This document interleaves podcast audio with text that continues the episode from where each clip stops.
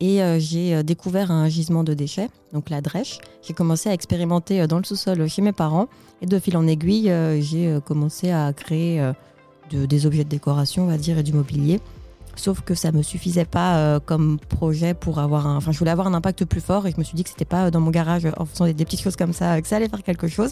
Et je voulais vraiment un projet d'entreprise. Le projet avec Valterio, c'est de récupérer euh, tout ce qui va être déchets coproduits issus de l'industrie agroalimentaire et de le transformer en matériaux euh, à destination de l'ameublement, l'aménagement. 51% euh, des émissions de gaz à effet de serre euh, proviennent bah, de l'utilisation de ressources dites premières, que c'est aussi responsable de la disparition de la biodiversité.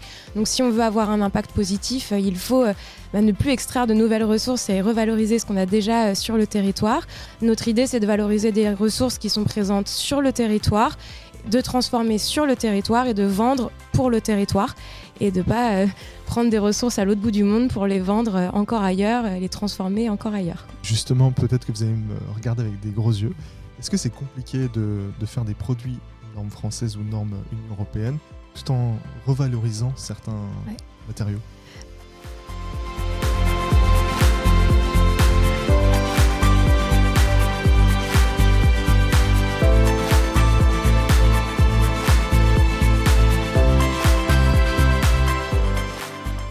Bonjour, on se retrouve pour une nouvelle vidéo sur la chaîne YouTube Parler Partager, thématique business. Aujourd'hui, je suis avec Manon et Oriane de Valterio. Bonjour mesdames, comment ça va?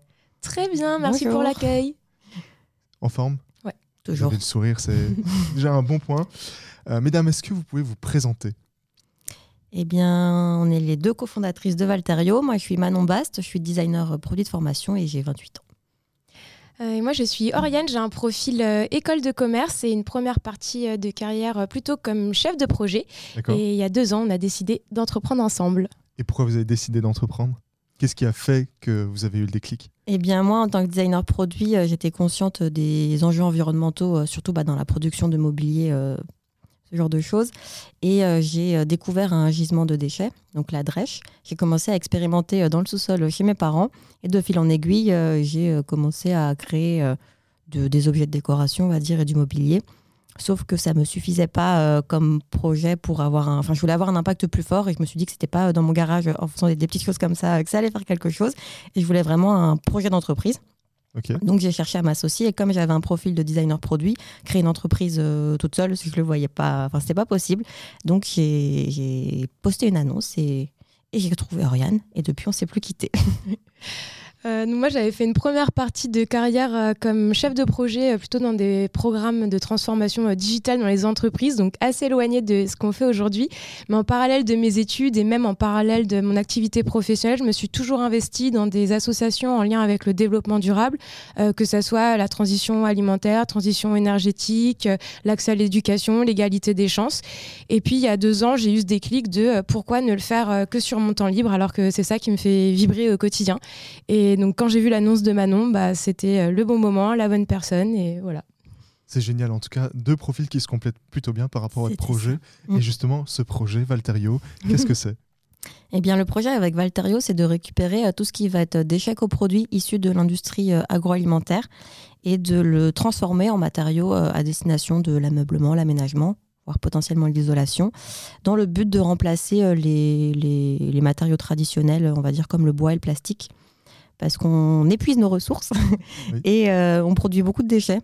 Et du coup, là, on se concentre vraiment sur des ressources, sur des, déchets qu'on nous, on, préfère appeler coproduits, qui sont pour le moment euh, pas du tout valorisés, ou très peu, et qui sont présents en grosse quantité euh, sur le territoire. Donc en fait, on vous revalorisez ce qui n'est pas valorisé. C'est ça. Et si on devait donner un peu un exemple de, produits que vous valorisez ou de matériaux que vous valorisez, ça serait quoi? Bah notre, euh, Le premier euh, matériau sur lequel on travaille depuis euh, plus de deux ans maintenant, c'est un matériau en drèche de brasserie. Donc l'idée, c'est de valoriser ce coproduit de la filière brassicole. Donc c'est les céréales qui ont servi au brassage de la bière. Et donc on les utilise dans la conception de matériaux type panneaux de particules. Donc comme un panneau de bois, mais au lieu d'être du bois, c'est des drèches de brasserie. Ok. Et aujourd'hui, ces produits-là sont à destination du grand public, des entreprises Ça fonctionne comment? Et On est plutôt en B2B, enfin plutôt exclusivement en B2B. Et euh, le but, c'est de proposer nos matériaux euh, bah, soit pour des agences de design, d'architecture, euh, pour des cafés, des restaurants ou des bureaux. pour faire à la fois soit des décorations murales, soit des plateaux de table, des comptoirs, des chaises, tout ce qui est possible de faire avec. Génial. Et aujourd'hui, en tant qu'entrepreneuse, vous avez sûrement des défis à relever, et notamment ce défi avec un, un impact positif. On a parlé de revalorisation. Euh, il y a sûrement d'autres impacts euh, que, vous, des impacts positifs que vous générez avec votre, votre entreprise. Est-ce que vous pouvez en parler rapidement euh, Est-ce que vous avez des chiffres peut-être à nous partager? Euh, comme on n'est pas encore officiellement euh, lancé, qu'on est encore en phase de R&D, c'est très mhm. dur de chiffrer euh, notre impact à nous à proprement parler. Après, aujourd'hui, on sait que 51% bah, des émissions de gaz à effet de serre proviennent bah, de l'utilisation de ressources dites premières, que c'est aussi responsable de la disparition de la biodiversité. Donc, si on veut avoir un impact positif, il faut bah, ne plus extraire de nouvelles ressources et revaloriser ce qu'on a déjà sur le territoire. On sait que le transport, ça a aussi un impact catastrophique euh, sur l'environnement et le climat. Donc nous, c'est un peu l'idée qu'on a avec Valterio pour simplifier l'impact qu'on recherche, c'est ne plus extraire de matières neuves. Donc on travaille en économie circulaire. Un autre pilier, c'est le biosourcé. Euh, on sait que ça peut réduire l'impact environnemental d'un matériau. Et le troisième pilier, c'est le local. Notre idée, c'est de valoriser des ressources qui sont présentes sur le territoire, de transformer sur le territoire et de vendre pour le territoire et de pas euh, prendre des ressources à l'autre bout du monde pour les vendre euh, encore ailleurs, les transformer encore ailleurs. Super. Et aujourd'hui, si on devait parler de l'entreprise d'un point de vue euh, global, donc Valterio, c'est combien de personnes? Et à terme, si vous avez pour objectif d'avoir sûrement un recrutement, vous envisagez de recruter quel type de poste? Enfin, quels sont vos besoins aujourd'hui et comment vous voyez les choses évoluer? Bah, là, aujourd'hui, Valterio, c'est deux personnes. Ils sont en face de toi. et euh, on a déjà eu un stagiaire ingénieur dans un laboratoire donc pour le développement euh, du panneau de Dresch. Euh, les recrutements, on en a plein en tête. Après, c'est plutôt une question financière. Ça va dépendre aussi de comment on avance, à quelle vitesse. Parce qu'on envisage à la fois bah, de recruter un commercial en, en, alternance ou en commercial, potentiellement technicien en fonction de comment on produit. On a envie de produire nous-mêmes, mais aussi d'avoir des sous-traitants. Donc ça dépend aussi euh, de comment ça va se passer. Et, enfin, oui, c'est peut-être un peu difficile de, s'approvisionner un peu partout dans le territoire, ou c'est peut-être pour ça que vous voulez avoir des sous-traitants qui. Non, sous-traitants pour la production. parce qu'en fait, pour s'approvisionner, c'est pas tant compliqué que ça, euh, malheureusement, parce qu'au final, il y a énormément de déchets euh, insoupçonnés. mais c'est plutôt pour la production, parce que on a vu que l'ambition est d'avoir des matériaux de, calibré euh, pour le marché euh, actuel. Donc il faut avoir euh, vraiment un processus de fabrication fiable et répétitif. Et on veut surtout des grands formats et des capacités de production plus importantes que juste dans un sous-sol ou dans un atelier pour pouvoir avoir un prix compétitif sur le marché. Et donc, euh, pour faire ça, il faut avoir euh, des sous-traitants, donc des partenaires industriels. Et euh, certes, il y a quelques industriels en France, mais vu qu'on a un procédé un peu particulier, on est, c'est un peu compliqué de trouver le bon et avec qui ça marche correctement. justement, peut-être que vous allez me regarder avec des gros yeux. Est-ce que c'est compliqué de, de, faire des produits normes françaises ou normes Union européenne tout en revalorisant certains matériaux bah c'est sûr que l'entrepreneuriat a plusieurs défis, mais si on veut parler de celui-là en particulier, euh, oui, il y a des normes pour mettre euh, un matériau ou un produit euh, sur le marché, il y a des normes à respecter.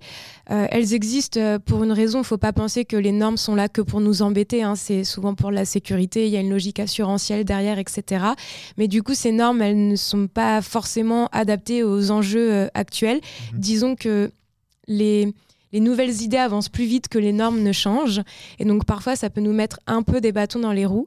Après, il faut plutôt euh, que de les voir comme une grosse barrière qui ne changera pas, euh, essayer de faire un peu de pédagogie et d'essayer de faire changer les choses de l'intérieur. Super. en tout cas, euh, ça a l'air génial ce que vous faites. après cette belle discussion, est-ce que je peux vous proposer un petit café? Oui, bien sûr. Super. Alors c'est parti pour la minute café.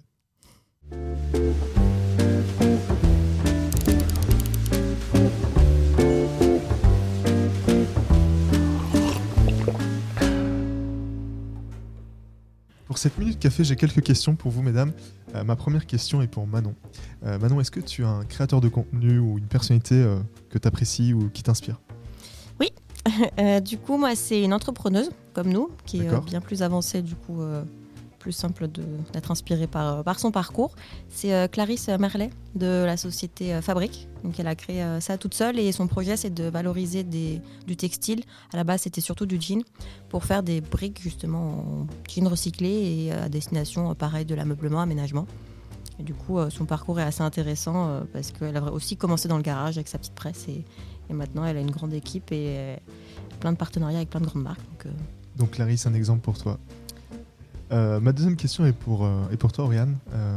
Est-ce que tu peux nous partager un film que tu apprécies J'adore Little Miss Sunshine. C'est un film euh, qui donne énormément euh, d'énergie et qui décomplexe. Et je n'en dirai pas plus parce que je ne veux pas spoiler, mais je vous le recommande à tous. Merci.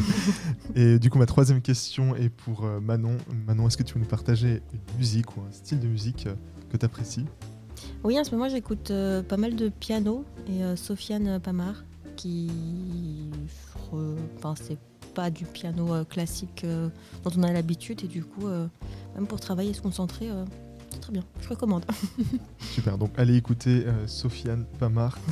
Et euh, du coup, on arrive à la dernière question de cette minute café. Euh, je vais vous demander vos conseils pour les futurs entrepreneurs et entrepreneuses. donc, comme vous le souhaitez, qui souhaite démarrer? Bah, je, je, démarre et puis t'enchaînes. Super quelque chose qui nous est arrivé à nous, donc euh, un petit conseil euh, que je pourrais donner, euh, c'est bien, enfin, le danger quand on se lance dans l'entrepreneuriat à impact, c'est d'être tellement dans ses convictions et persuadé que ce qu'on fait, c'est pour la bonne cause, que parfois on se rend pas compte qu'on part dans une mauvaise direction. Et c'est plus difficile de revenir en arrière quand on s'est engagé à ce point-là. Donc de ne pas se mettre de hier et de continuer de challenger son idée. Euh, notre idée, elle est bonne, mais le chemin euh, qu'on veut faire pour y arriver n'est pas forcément le bon. Et donc, il vaut mieux se remettre en question euh, de temps en temps pour être sûr d'aller dans la bonne direction. Merci. Peut-être un autre conseil? Ouais, pour enchaîner là-dessus, nous, on, dans le, quand on est dans l'entrepreneuriat, on, a on rencontre plein de gens et des mentors, etc. On a plein de conseils. Et c'est vrai que des fois, on a un petit peu de mal à faire le tri. et on a tendance à, tout prendre et à vouloir tout faire que ce soit des conseils des mentors de direction à prendre ou même, des clients potentiels qui vont dire ce que eux attendent. Et du coup nous on va essayer de, on va dire bah, super on va essayer de le faire. Sauf qu'au final c'est, si c'est pas compatible avec le projet bah ça sert à rien de le faire. Et du coup arrêter de perdre du temps à essayer de vouloir contenter tout le monde et faire ce qu'on peut faire là en état plutôt que d'essayer de faire tout. Super merci pour ces conseils. Euh, on arrive à la, fin de cette minute café, mais moi j'aimerais revenir sur un sujet que nous n'avons pas abordé. Euh, on a parlé de Valterio, on a parlé euh, que vous souhaitez euh, commercialiser vos différents produits d'un point de vue, enfin, et que vous voulez produire d'un point de vue industriel. vous me dites si je me trompe, hein, si c'est bien ça. mais si je dis pas de bêtises, vous avez également un autre projet, une marque que vous avez lancée récemment, qui s'appelle Materialis. Est-ce que vous pouvez en parler rapidement? Euh, oui, exactement. Eh bien, comme notre projet avec Valterio, c'est un long projet de RD euh, jusqu'à l'industrialisation, euh, la temporalité, disons, n'est pas la même. Et donc, on s'est dit que, en attendant que ce projet aboutisse, il y avait quand même des coproduits et des biodéchets à valoriser. Et donc, il y avait d'autres choses qu'on pouvait faire, peut-être moins, qui nécessitent moins de R&D et on n'a pas des problèmes d'industrialisation. Euh, c'est euh, de la production d'objets euh, design et de décoration de manière artisanale qu'on fait dans notre atelier, du coup dans le 13e arrondissement, donc plutôt pour un marché premium et des produits sur mesure ou designés par Manon. Si on avait des exemples, si vous avez des exemples à nous partager, ça serait plutôt quoi? On peut vraiment un peu tout faire, donc ça va. On reste quand même plutôt dans le domaine de la décoration, donc que ce soit des boîtes à bijoux, des pots à crayons, ce genre de choses. On est hyper libre de, des formes, euh, des luminaires, euh, des décorations murales. Et aussi, on a beaucoup parlé, enfin, on a parlé euh, beaucoup de Dresch, mais ce c'est pas le seul des coproduits qu'on valorise.